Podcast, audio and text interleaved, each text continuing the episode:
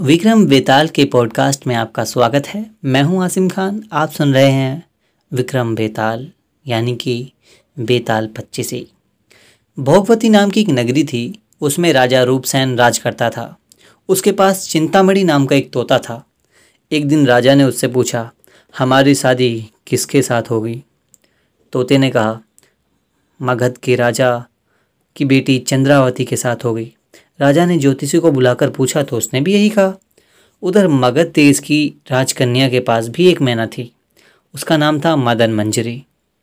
एक दिन राजा कन्या ने उससे पूछा कि मेरी शादी किसके साथ होगी तो उस मैना ने कहा कि भोगवती नगर के राजा रूपसेन के साथ आपका ब्याह होगा। इसके बाद दोनों का विवाह हो गया। रानी के साथ उसकी मैना भी आई। राजा ने तोता मैना का भी ब्याह करवा के एक पिंजरे में रख दिया। एक दिन की बात है कि तोता मैना में बहस हो गई। मैना ने कहा, आदमी बड़ा पापी दगाबाज और अधर्मी होता है। तोते ने कहा, स्त्री झूठी, लालची और हत्यारी होती है। दोनों का झगड़ा बढ़ गया तो राजा ने कहा, क्या बात है? तुम आपस में क्यों लड़ रहे हो? मैना ने कहा, महाराज, मर्द बड़े बुरे होते हैं। इसके बाद नैना ने एक कहानी सुनाई। इलापुर नगर में महादन नाम का एक सेठ रहता था। विवाह के बहुत दिनों के बाद उसके घर पर एक लड़का पैदा हुआ। सेठ ने उसका बड़ी अच्छी तरह से लालन पालन किया। पर लड़का बड़ा होकर जुआ खेलने लगा। इस बीच सेठ मर गया। लड़के ने अपना सारा धन जुए में हार दिया।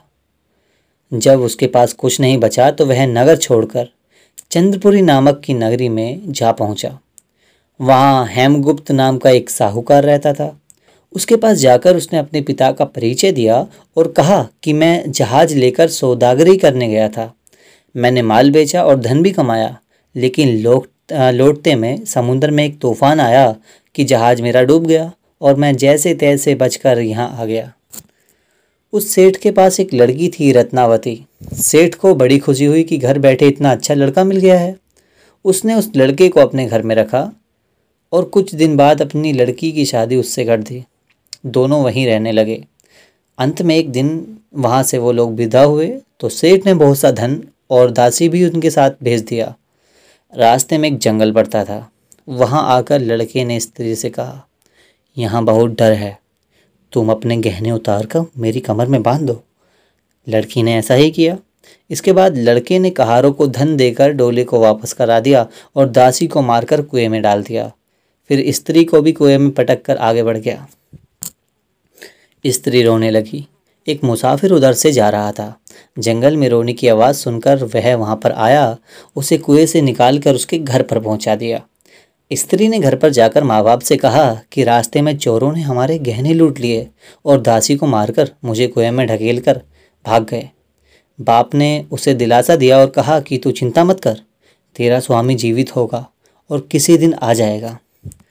उधर लड़का जेवर लेकर शहर पहुँचा। उसे तो जुए की लत थी। वह सारे गहने जुए में हार गया।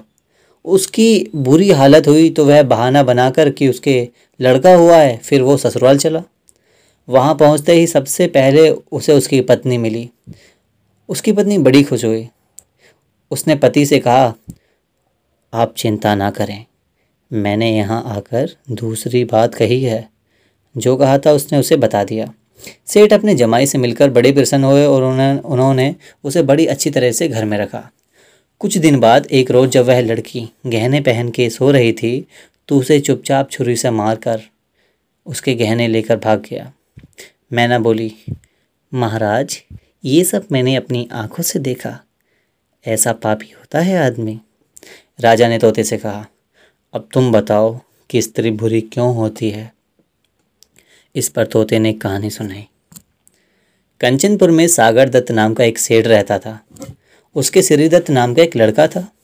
वहाँ से कुछ दूर पर एक और नगर था, श्री विजयपुर। उसमें सोमदत्त नाम का एक सेठ रहता था। उसके एक लड़की थी, जो कि श्रीदत्त को ब्याही थी। शादी के बाद श्रीदत्त ने व्यापार करने प्रदेश चला गया। बारह बरस हो गए और वह आया नहीं तो जयश्री व्याकुल होने लगी। एक दिन वह अपनी अटारी पर खड़ी थी कि एक आदमी उसे दिखाई दिया।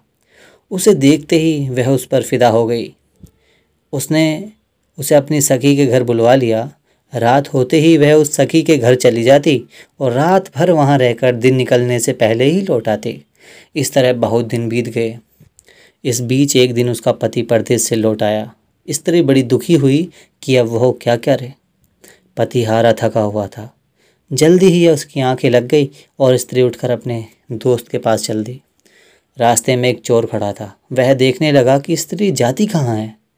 धीरे धीरे वह सहेली के मकान पर पहुँची। चोर पीछे पीछे गया।